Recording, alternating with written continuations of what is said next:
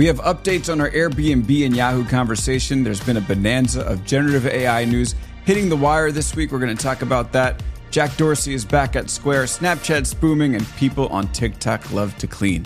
All that and more coming up right after this. The LinkedIn Podcast Network is sponsored by TIAA. TIAA makes you a retirement promise, a promise of a guaranteed retirement paycheck for life. Learn more at TIAA.org backslash promises pay off.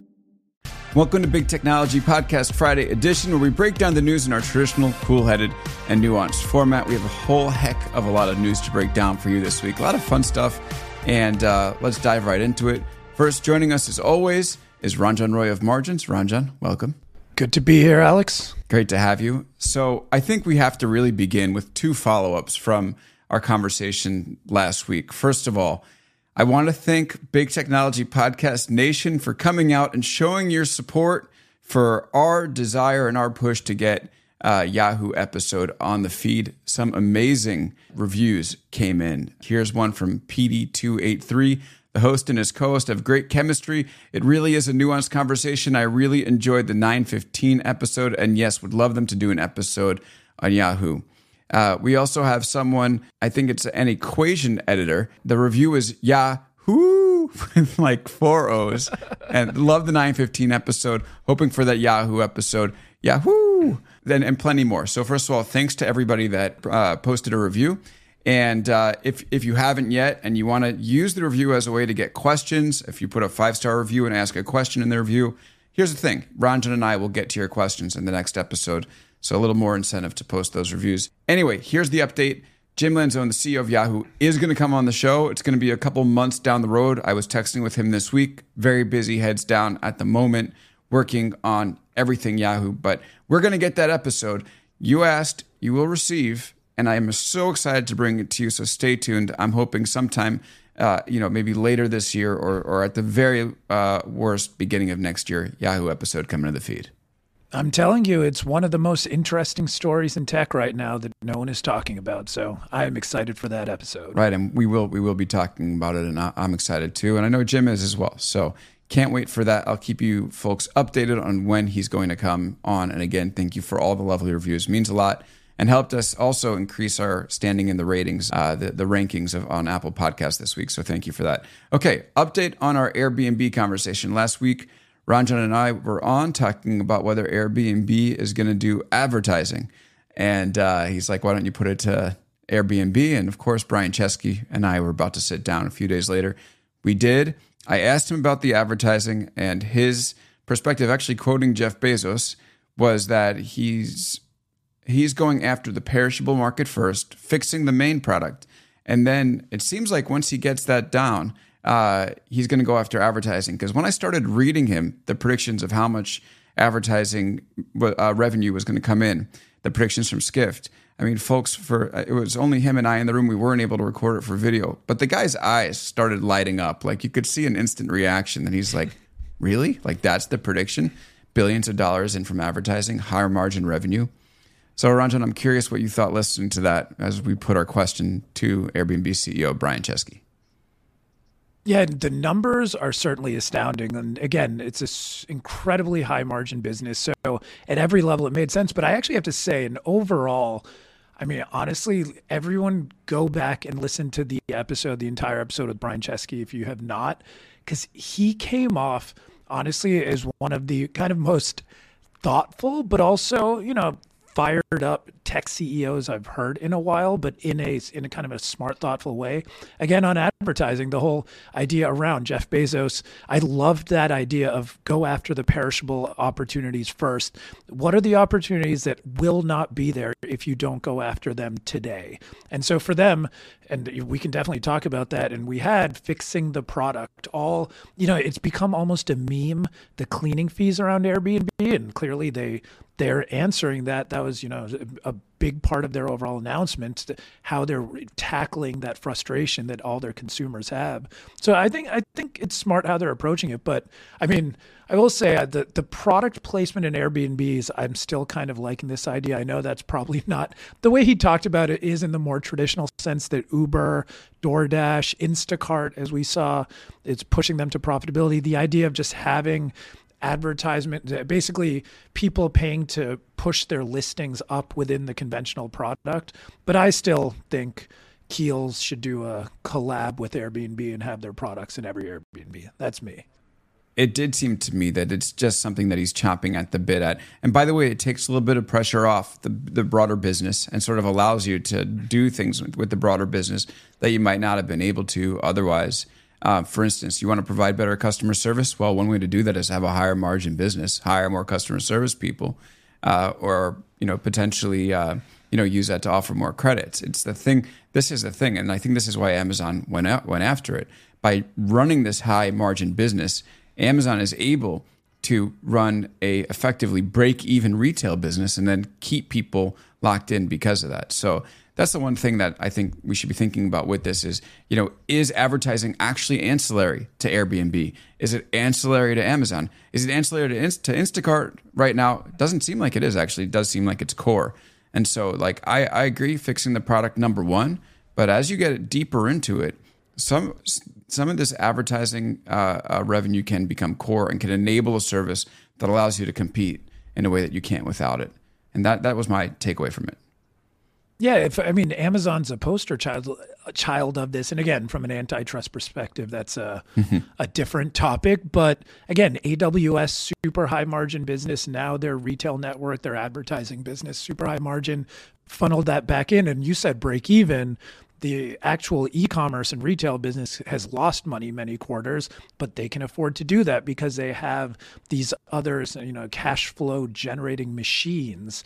So yeah, I think it'll be really interesting to see how Airbnb uh, pushes that opportunity. It was funny, I think, because at one point he was even talking about, you know, like we won't get into the jet turbine business because that's so out of the scope of you know the type of things that we're doing but very clearly saying advertising you know makes complete sense. Ranjan, you also picked up a little bit on the product manager uh, shift. I'm curious if you have a very brief uh, reflection on that and why you thought it was worth paying attention to. I know, and I've heard, you know, on Hacker News or wherever else, like Airbnb has always had this kind of mystique about it that they're a design first company, that everything is design driven versus like you think of an Amazon as operational masters. Um, and he really kind of laid out the vision of a large company, and they're a huge company. As he said, they're in the Fortune 500 now. Um, is the idea that, and like Apple, things are not divisional. It's not that you have an engineering department in AWS, in the e-commerce division, like eh, you know, a company like Amazon, which is divisional. You have one engineering division, you have one UX division that will go across products across the entire company. And it was interesting to me because you see how that ends up you know disseminating to the entire company. And you see it in the quality of the product. And but also you see how something like the cleaning fees or these other issues like how you can how the whole company can come together to tackle something like that and how that energy can come around and really be focused versus I mean, even a Google, especially, I feel they've kind of been the, you know, having the same product name two different things having like uh yeah basically it creates focus in a way and obviously apple you see it in the end product. Right. One other thing that i found interesting and then we'll move on is that he talked about how writing the press release for the product you're building in a way that amazon does which i always thought was a terrific way to build products.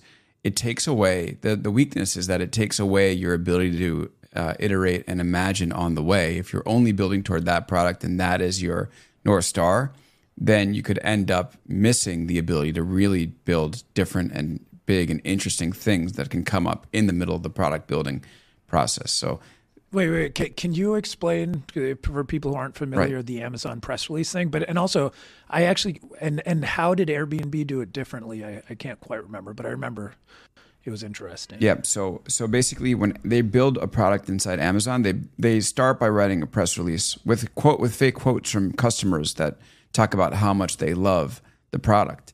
And so Chesky is saying that when you're envisioning a product, you can write that press release. It's all well and good. But the thing is that as you're building and as you're moving toward that North Star, if, you know, for, for instance, your testing leads you elsewhere, your designers leave, lead you elsewhere, your instincts lead you elsewhere, you could potentially miss, you know, the, the, um, the big opportunity by focusing so much on the press release that you wrote in the beginning. So he actually wants a little bit more flexibility in the product process, and so they don't use those type of uh, documents. And I actually think that you know for the first time it was like an argument against the Amazon process for certain types of business that made a lot of sense to me. All right, yeah, yeah, no, I can definitely see that. I, I again, uh, the overall conversation around product management, and this is someone as myself not a product manager, but someone who's you know built uh, been part of teams building products.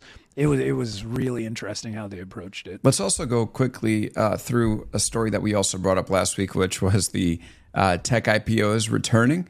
And we had a bit of a debate about whether the pops are meaningful or not. That when the stock uh, uh, goes up on IPO day, you actually have something remarkable that's happening, and it's good for the company. Um, let's leave that debate aside, but I, I want to talk a little bit about what has actually happened with these tech company IPOs since uh, they went out over the past few weeks. So, this is from Erin Griffith, New York Times reporter. All three of the recent tech IPOs had first day pops that didn't last. ARM, Instacart, and Klaviyo are all trading below their first day opening price and are flat to their IPO price. So, for listeners, ARM went out at $51. Uh, it climbed 25%, and now it's at $50. Instacart went out at $30. That was its IPO price. It climbed 40%, and now it's at $30.12. So it's returned back to earth. Klaviyo out its IPO price, $30. It jumped 23%, and now it's $33, but it's really given up most of that pop. I'm curious. I mean, obviously, it's a rough week for the market, right? But uh, what do you make of the fact that they're that these pops are now all gone? Yeah, the, it was uh, only a week ago. Everything was great in the technology industry, and I imagine every investment banker out there was calling up their clients who have been sitting on the sidelines for months or even years now, who have just been chomping at the bit to go public. That maybe the window is open and it's time, but this week is not looking as good. So I think we got to separate it out into two parts. One is the specifics of these companies, and then two, the economy itself. Now, Instacart was interesting. Like Corey Weinberg at the Information, we had brought this up last week, and he wrote in more detail. And ARM did this a bit. So ARM floated only 10% of the company, actually made it available. The other 90% is still owned by SoftBank and Masayoshi Son. Instacart is even less. The entire float was only 6.7% of the company.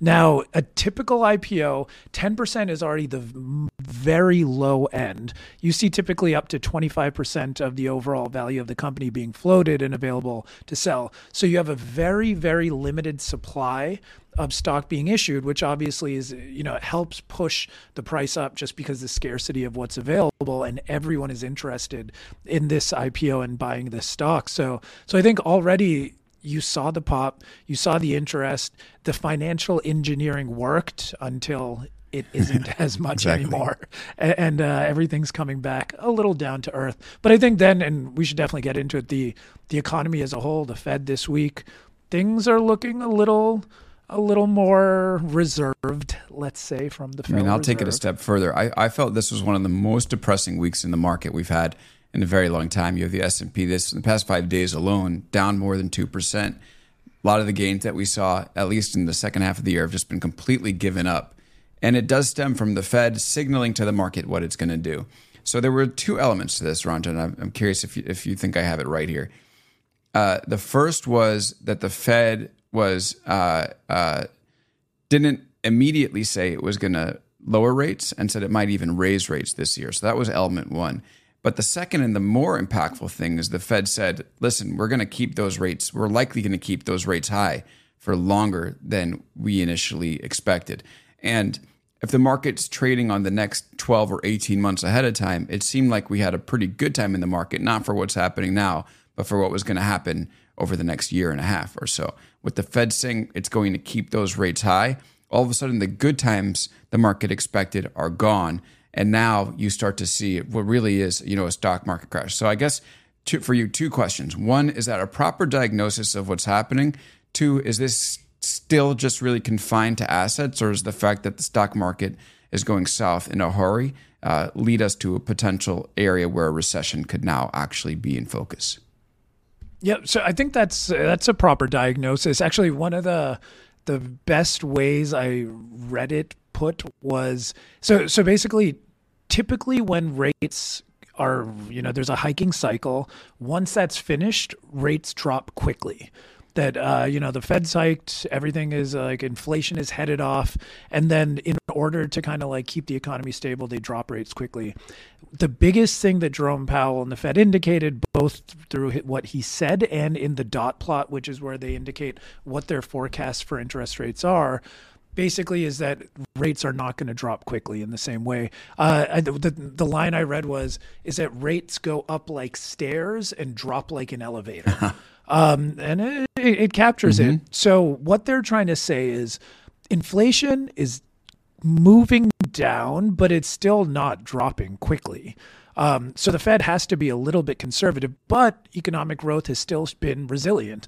So from their perspective, it actually seems reasonable at this exact moment that they don't need to cut rates yet. They should actually give because one inflation could you know raise its ugly head again or the economy if it starts to show signs of weakness they need to give themselves room to cut so so i think again at this exact moment the way the fed communicated i actually think is is correct but clearly the market did not take it as such. And what about the chance of a recession taking hold now? I mean, it's so interesting because every time like I see people predicting a recession, it's always like a year away. And at this point, like I don't know how you could have any credibility if you keep predicting a six month away or one year away recession and it doesn't materialize. So, what do you think about that? Yeah, I, I actually I would guess the number of pundits that are predicting a recession is probably going to be down because everyone was wrong 12 months ago. So yeah. people are going to be hopefully a little bit more reserved. But again, I, I mean, the economy is in likely a more precarious situation right now than it was 12 months ago. But but the the precarity of it is again like as you see in the Fed's decision calculus, it's it's difficult because everything's okay right now. Mm-hmm. So trying to plan ahead for 18 months from now or 12 months from now, that's the difficult part because inflation is still down growth is still pretty good. Right. So where you go from there and how you navigate out of that, it, it's it's a very tough thing to do. It is interesting. I mean, one theory here has just been that like the main impact of their rates has been on asset markets. Inflation was going to come down anyway because the supply chain was riding it, and the economy will look good until it doesn't, and that's when you might have a problem because this stuff works very slowly. Like it's not like you raise interest rates by two percent, and next thing you know, like that's reflected immediately. It takes a while. So, speaking by the way of um, the stock market and good times to bad and then bad times to good, uh, Squ- uh, Square or Block, as it's called now, is down 85% since its COVID highs. Um, and, uh, and, and there's a familiar face that's returning to Square. He, he's, his name is Jack Dorsey. He's the head of, uh, head of Block, or they call him the Block head. So that's the uh, umbrella set of companies that includes Square and Tidal and some other stuff. Anyway, the CEO of Square is leaving. Dorsey is apparently returning. I'm curious what you make of the fact that Jack is back in the game and, and what it's going to say for, for Square. So, Jack is back. Um, and what's really interesting about this company is one, it is called Block. Like we, we, I think people are sometimes forgetting that this was like in terms of what it made me remember was I, I was on their website today. Yeah. I'm going to let you talk in a second, but I was on their website today and I saw like they're like block. Do they still have block those? like blockchain, and their leadership is all like a cube, and it's just amazing yeah. like how silly I, it seems right now. Sorry, go ahead. No, no, but exactly. So that's what was so amazing about this story is I had forgotten it was called Block. I forgot.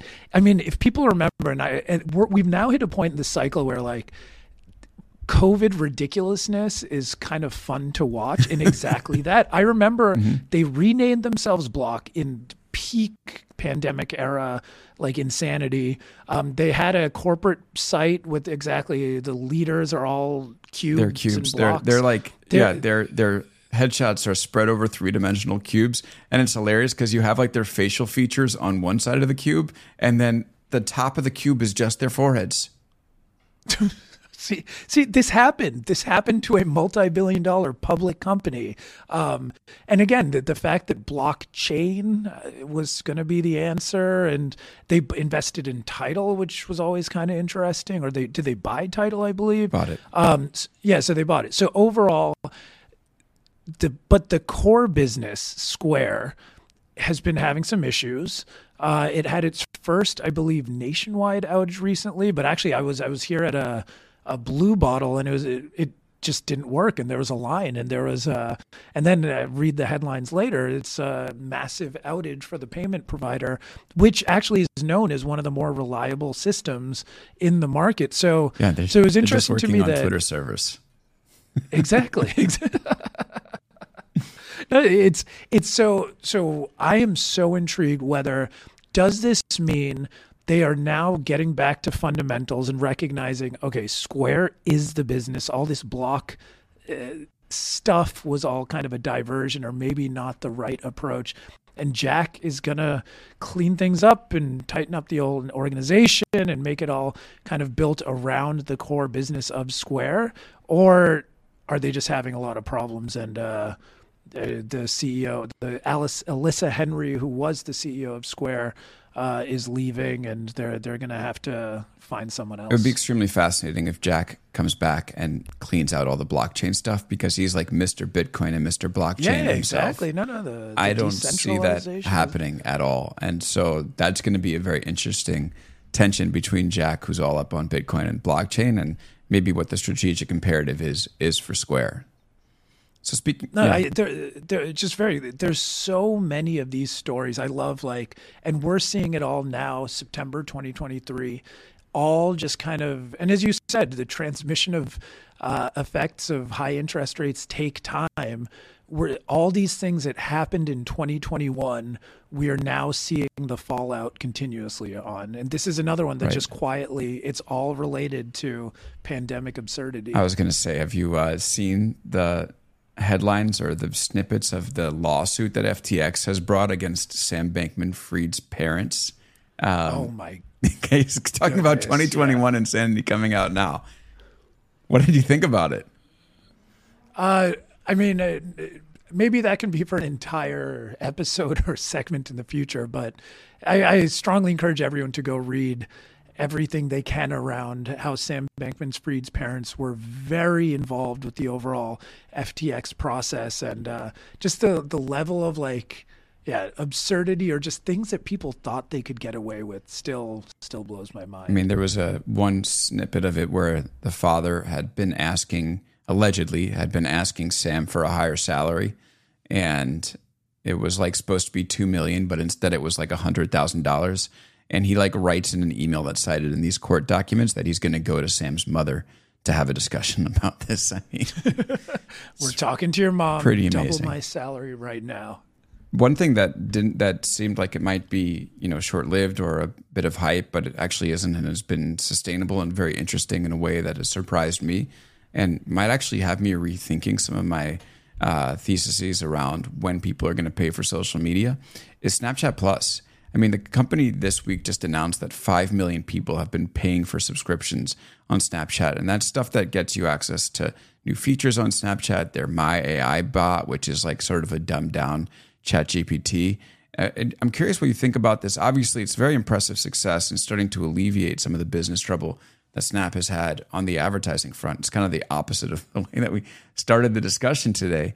But it is fascinating to me that they've been able to grow this product in the way that they have especially considering the consumers that they have, which is that they have a lot of young people without much disposable income, and then millions of them are paying them for the premium version of this product. What do you make of it? Yeah, to, this is incredible to me because for the amount of noise and conversation over Twitter's subscription product, which at one estimate has around 550,000 subscribers, Snap quietly has for its Snapchat Plus subscription offer 5 million subscribers and that's up from 4 million in June, 3 million in mid-April. It's a growing product and and I'll admit I am not a heavy Snapchat user.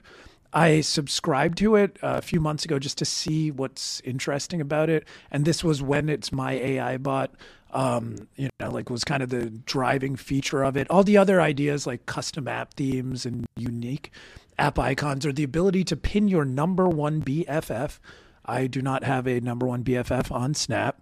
Um, it's a, it's all interesting. The AI chatbot again, it's I tried to use it to set reminders to see if it could do it. It couldn't even do that. So, but I, apparently, I, they they had numbers around how many billions of queries are actually made to it every day. Even they just added this was interesting a feature called Dreams, which is basically Lensa for anyone who had ever used it, Lensa was kind of this viral app where you uh, take 10, 15 selfies of yourself, and then it generates AI, generative AI images in all different types of uh, scenarios. And actually, it was cool, and it went viral. And I paid like 12 bucks for one for one pack of photos, uh, and if Snapchat, it's another. So, so to me, it could be this really interesting sleeper story where you have millions of younger consumers spending money and getting used to and acclimated paying a social media company, which no one has been and everyone has been trying to do. And then you start at because already I checked the Dreams, uh, the generative AI photo feature if you're a Snapchat Plus subscriber, you get like one or two packs free, but then you could start buying additional ones. So you see how just that habit of creating payment um, and a company that honestly, the one thing they've never figured out advertising well, but creating highly engaging, innovative products, they're great at. So I think this is a this is one to watch. I mean, talk about underrated stories that are going to really, you know, seem poised to take off. I think put Snapchat in the in the picture as well. That's, Yahoo and Snap. That should be our yeah the theme of our second half of this this year is Yahoo and Snap the the sleeping giants of tech that you've you underestimated. I am smiling, but I actually yeah, I, just, I, do believe look, it. Look, uh, this is one of the things that we talk about often here. There's hype, and then there is actual production. Right, that five million user number isn't made up; it's real. If it's made up, it's an SEC violation, and people are going to jail. So the point is, like, when you have those results, that's when you can start to talk about things, and there's real real results there. Speaking of real yeah, results, the growth, the, sorry, the growth as well. Again, yeah, three million just like five months ago. It's impressive. It's doubled. And like, and they, there's no advertising. There's no. I don't see. I'm not again not a snap uh, demographic necessarily, but like it's not some giant story that everyone is aware of. It's just it's happening. Absolutely. I mean, the growth is amazing, and they also grow their users. You know, they grow their users in a way like Snapchat's going to be a one billion user product. It's just crazy to say, but, but it is. they've been trying for a while. It is. But, no, yeah. it adds seventy yeah. million a year. So over time, it will get there. All right, let's take a break and come back right after this. Talk a little bit about the generative AI stories. So don't go away. We'll be back right after this. Myself and Ranjan Roy.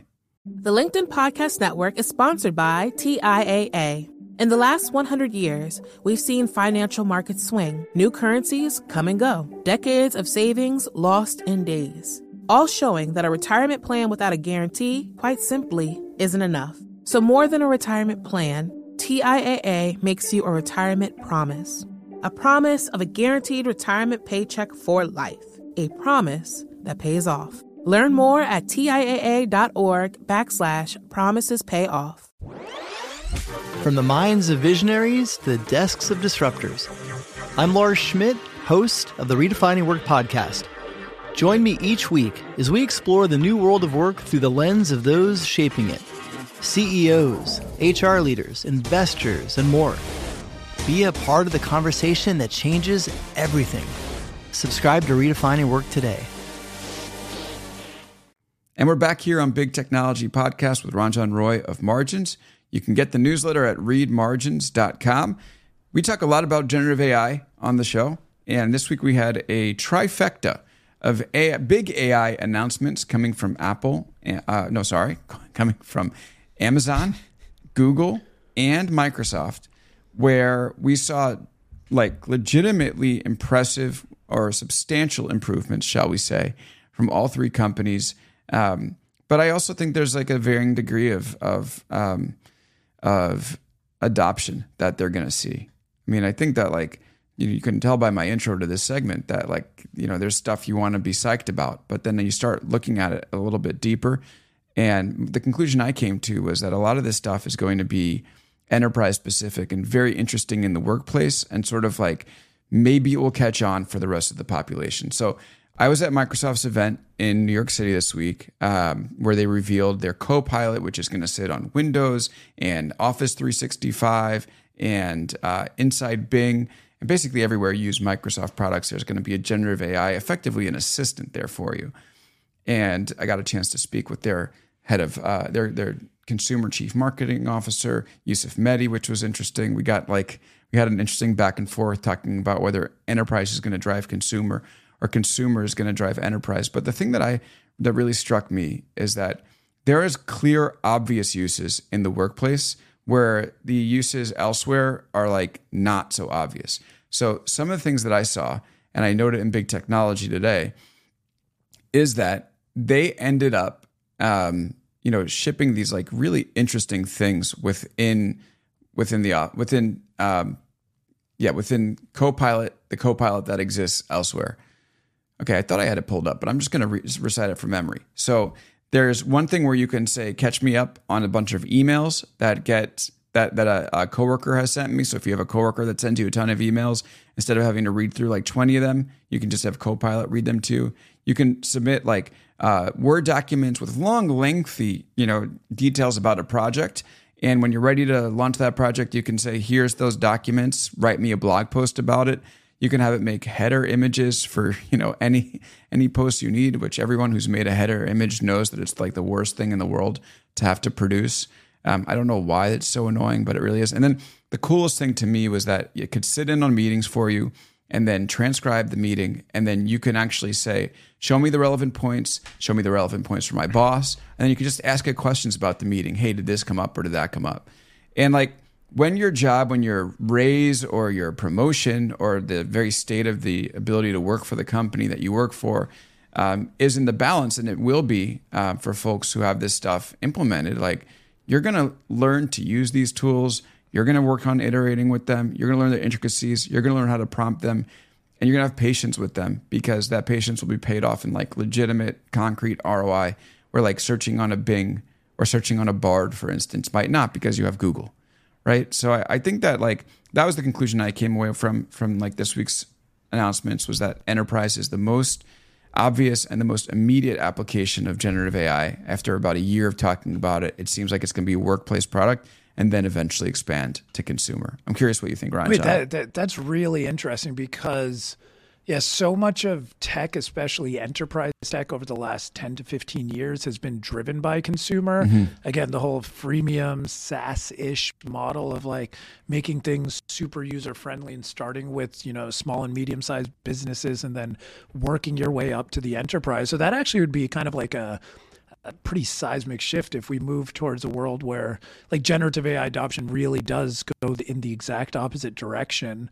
Um, yeah, no, I think that makes sense because, and I've talked about this a lot on this podcast, like generative AI. I think one of the biggest and most important things everyone has to understand who works with it is the first results are always bad. Yeah.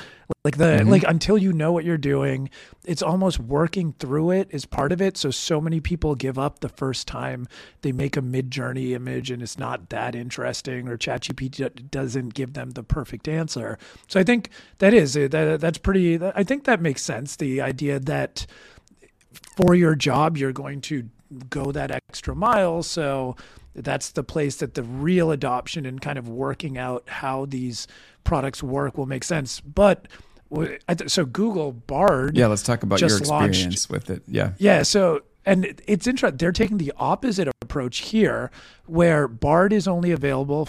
So Bard extensions were launched, and Bard extensions there's they're connected to Google Flights, Google Drive. Gmail. So Google Flight, Gmail. So so again, Google Flights, uh, a couple, and the idea is within Bard, you can ask a natural language query and it will call upon these other services. So I asked, I was like, and it's it, again, in theory, really interesting.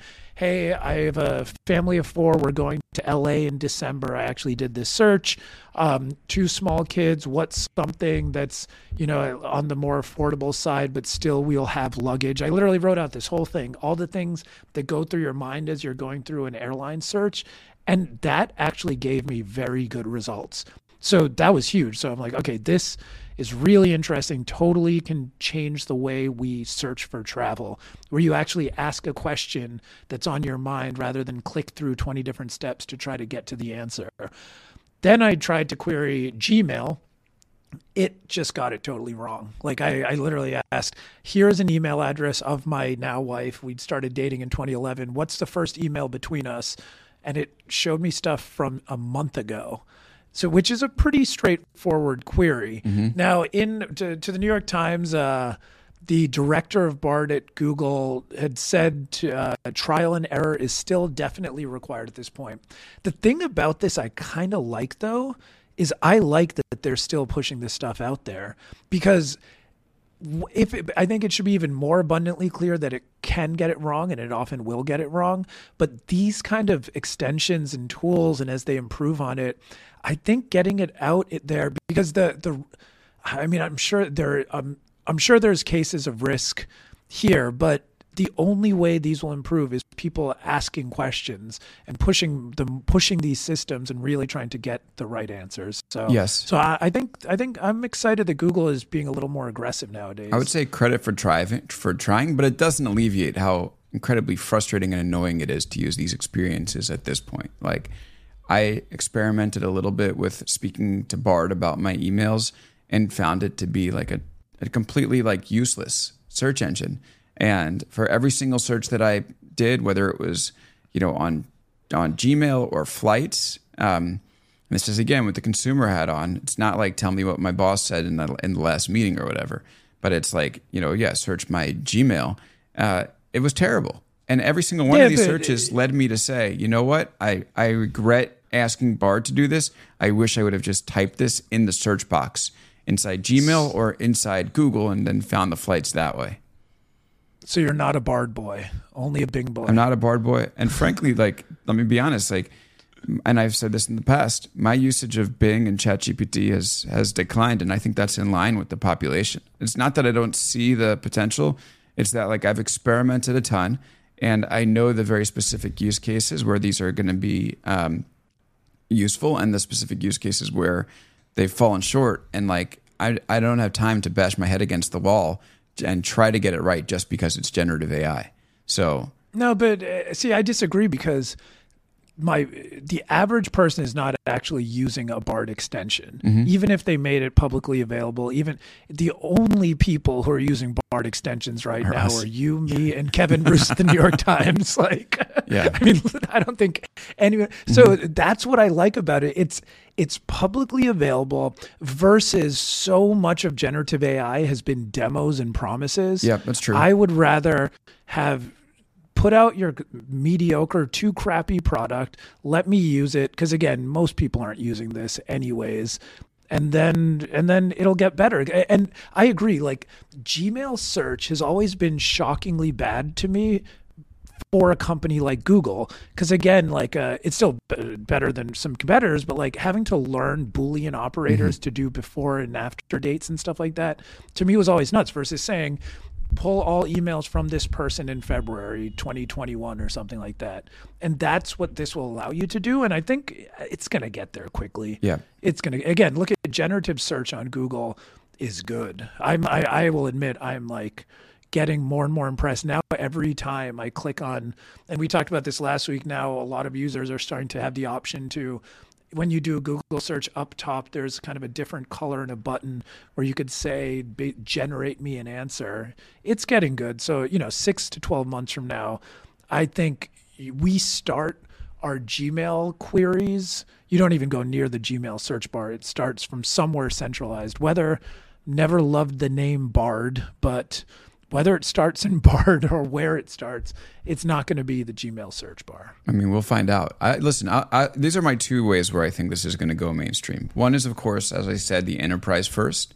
Learn how to do this with work, and then maybe. So, for instance, and, and it could actually be we could be in agreement here where someone uses like Gmail for the workplace, and they're having to search through their work emails, and then they say, "Okay, I'm going to start speaking with Bard more often," and that's the way it goes.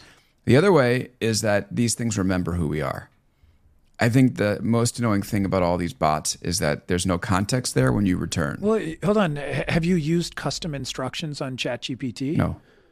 All right. So ChatGPT one month ago released custom instructions, and it's literally it's all these different prompts for you to fill out, and mm-hmm. you can. And again, there's investment of time, who you are, what you do, what kind of company you work for. So you can even say, you know, I run the big technology. I write a newsletter and a podcast, or even just saying big technology podcast. I'm assuming the It will system know. will It knows. know something Yeah. about you.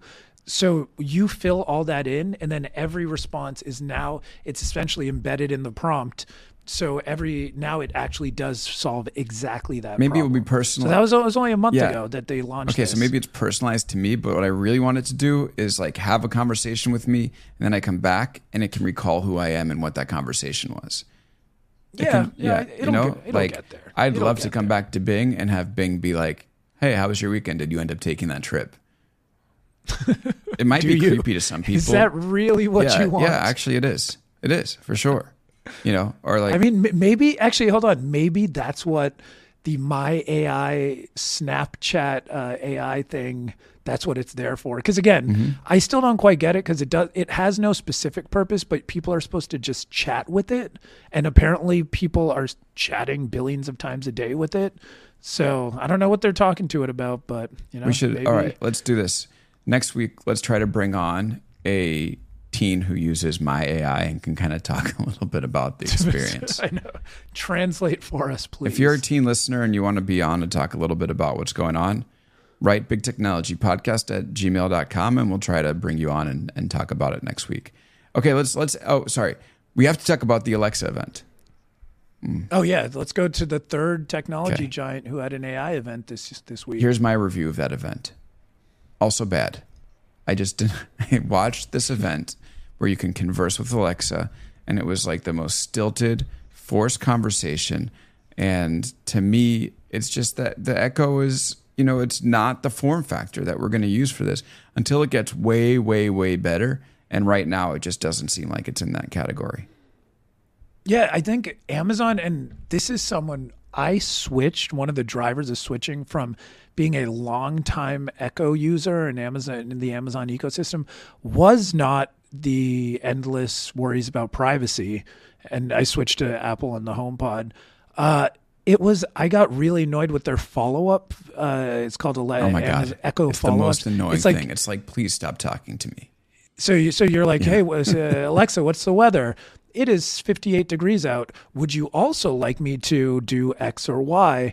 Um, and that if that was where the idea of a conversation starts, they have there's no way they're going to be able to figure it out in my opinion and, and again they're trying to the same way with ChatGPT I will have a back and forth or any of these other LLM tools a speaker that's not what you're trying to do you're trying to give it a command to do something or get a very quick individual piece of information i again or maybe maybe in a world that's just you go home and you just start talking to the your speaker and maybe that's where this is all headed There was But a story. unt- yeah, there was a yeah. story this week about how some of these companies that are training the models are like bringing in literary people Poets and and- poets, which I poets thought was and, uh, interesting. yeah. Here's my perspective. I feel like Amazon should bring a comedian on uh, and have them design like comedy mode of the Echo.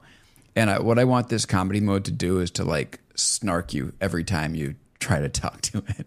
like, just talk shit like, hey, can you can you order me the same pair of New Balance sneakers that I bought six months ago, and have like the speaker be like wearing those right, disgusting shoes, shoes, again? yeah. Have you thought Yeah. about a Nike? Something like that. To me, that would be fun. I want a snarky robot. I don't want a polite robot or a literary. I mean, can you imagine you talk to these these things and it tells you poetry?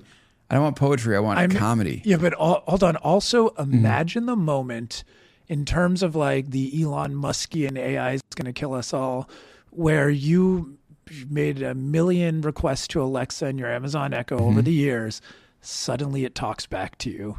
How could It'd be amazing. imagine that moment. you you would you would not run for No, the hills. You would actually hilarious. it would be hilarious. I think it's a great like potential idea for a screenplay where like these set of comedians they like you know dream up this idea or they help train one of these voice assistants and it becomes like be like "Eh, we can that could be done. I feel that's uh actually it could be, but then it would fall into the graveyard of Alexa skills and the skill store that never really went anywhere. exactly. Well, you don't know until you try it, Ron John. You got to dream big. You don't dream big, you don't win big. That's what I always say. 10x, 10x. Speaking of dreaming big, let's just end with this story. Uh, CleanTok is apparently the biggest thing going on TikTok. And the Wall Street Journal had a story. It's our fun story of the week. Folks, if you're listening for the first time, we try to wrap on something lighthearted or fun. So here we go with this week's story. All right. The Wall Street Journal headline is Millions of people see staying home and cleaning as their idea of a good time. And it talks about CleanTok, which is this TikTok hashtag uh, that has 84 billion views, which is the most viewed uh, uh, hashtag on TikTok. And basically, the idea is that um, people enjoy cleaning. I guess this is something they picked up during the pandemic and they like the control that it gives them. And now they're all over this idea of cleaning and they go on social media to clean, learn how to clean even better. And now brands like Unilever are giving CleanTok superstars like massive amounts of money to shill their products. Ron John, what's your perspective on CleanTok? Are you a clean talker? I am not a clean talker, but I regret not being a clean talker because I remember during the pandemic, This is your your one big missed it- opportunity. this this is it. This is in life. The, when I look back, when I'm when I'm old and sitting on a rocking chair, I could have been a clean talker because during the pandemic, my uh, my younger child was one at the time, and every meal would just end up everywhere. So I I literally spent time on Reddit learning how to clean. Like if you get wet rice in a carpet, you put uh you put baking soda on it and it dries it out. I, I learned that from Reddit. So and and in that time, like anything else in Reddit, you learn there's a lot of radicalized people about the most random topics. Dude, people on And the internet will just the- go the extremist. level, the, the level of extremism around cleaning. That's where I first saw Mm-hmm. it. So I can see, again, the idea of watching other people clean. I wonder how much of it is educational and how much of it is actually like uh, cathartic or therapeutic for people, but which uh, it Like isn't for me. but, ASMR you know. maybe type of thing. I you look Yeah. there's there's a true satisfaction in taking something that's dirty and making it clean. I don't doubt it. Actually, the, as You we start talking you- through you- this segment, I think maybe I am a clean talker at heart. First of all, I need to state for the record that even though I started this segment saying it was weird, I am definitely in favor of cleanliness. Okay, I need to make that clear in these public statements. But you know, actually, now that I think about it, just the the small little victories in life, taking that rice and getting it out of the I- I- carpet, cleaning a table. I'm a, in I'm a make my bed in the person, make my bed in the morning. I think I have you ever seen one of those? Uh, it's like one of those in TikToks or Instagram reels of like some motivational coach or like ex Navy SEAL talking about how that you got to make your bed feel like first thing half in the that. morning. Yeah. Yeah, exactly. But I, I'll admit that's one of those that you feel better. You feel like, all right, first uh, task of the day done. So, so I'm I'm I'm on I'm board with that. I'm good. Yeah. Yeah. All right. Well, I know what I'm doing this weekend. It's going to be me sitting on my phone, watching cleaning uh, TikToks, and trying to sign up for the Snapchat My AI bot, and then Yeah, I'm not going to actually clean. no I'm just going to watch, watch, the talks. p- other people cleaning. on- Ranjan, who knows? Maybe by the end, maybe by Monday, you and I will be uh, pinned BFFs on Snapchat, and all will be right in the world. That would be nice. All right, Ranjan, thank you so much for joining. Pleasure as always. All right, thank you. Have a good weekend. You too. Thanks everybody for listening. Next Wednesday, we will be back with an episode with Taylor Lorenz here to talk about her book, Extremely Online. I'm in the middle of it. I'm going to have some questions for her about the book, about her online presence itself, and plenty more. So stay tuned for that. Uh, if you like the show and want to rate us, we'd love five stars on Apple Podcasts or Spotify. All those are appreciated. Thanks, thank you to the uh, Big Technology Podcast plus Yahoo Nation again, who came in strong with the five star ratings. Uh, it means a lot to everybody who's a new listener. who's come in after hearing the Brian Chesky interview. I want to say thank you. I want to say welcome. It's great to have you aboard. We do these talks every Friday, covering the news, and on Wednesday, we do our flagship interviews. So stay tuned for that. That'll do it for us this week. We will see you next time on Big Technology Podcast.